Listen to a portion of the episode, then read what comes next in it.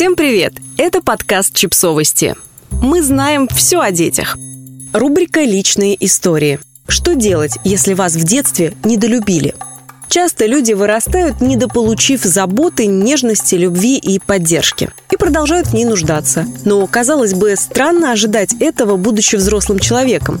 Вовсе нет. Психотерапевт Аглая Датешидзе рассказала о том, как взрослый человек может помочь себе компенсировать недостаток родительской любви в детстве.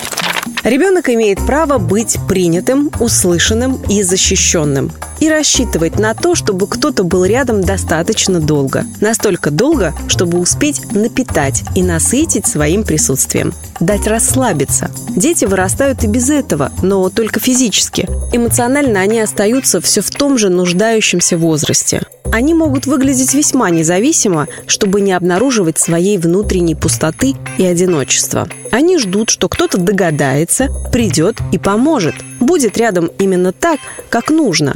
И столько, сколько потребуется. Иногда ждут годами. Не двигаются с места, ощущая выученную беспомощность.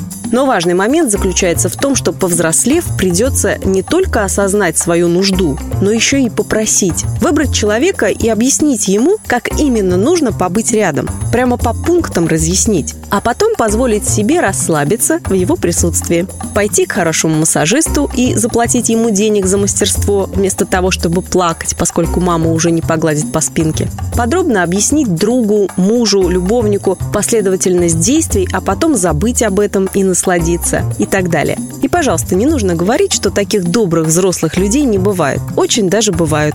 И воодушевленные массажисты, и женщины в возрасте готовые обнимать. Мало того, у любого человека инстинктивно включается что-то родительское, если другой по-настоящему нуждается в этом.